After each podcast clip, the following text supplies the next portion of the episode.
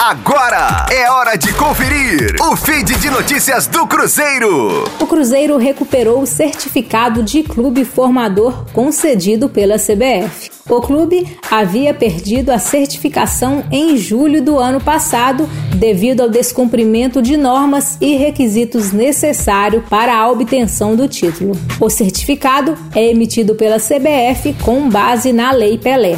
Para obtê-lo, o Cruzeiro precisou cumprir pré-requisitos como ter plano de treinamentos para cada categoria, oferecer alimentação, saúde, educação e outras condições básicas aos atletas, além de participar de competições oficiais.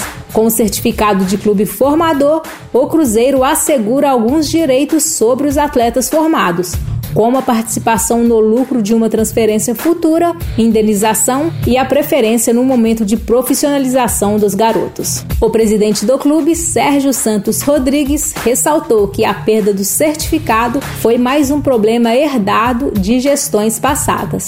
O dirigente também afirmou que, quando assumiu o cargo, pegou o clube com sérias dificuldades em todas as áreas e que é algo que demanda tempo e paciência, mas aos poucos o resultado vai aparecendo. Com as informações do Cruzeiro, para a Rádio cinco Estrelas, Letícia Seabra.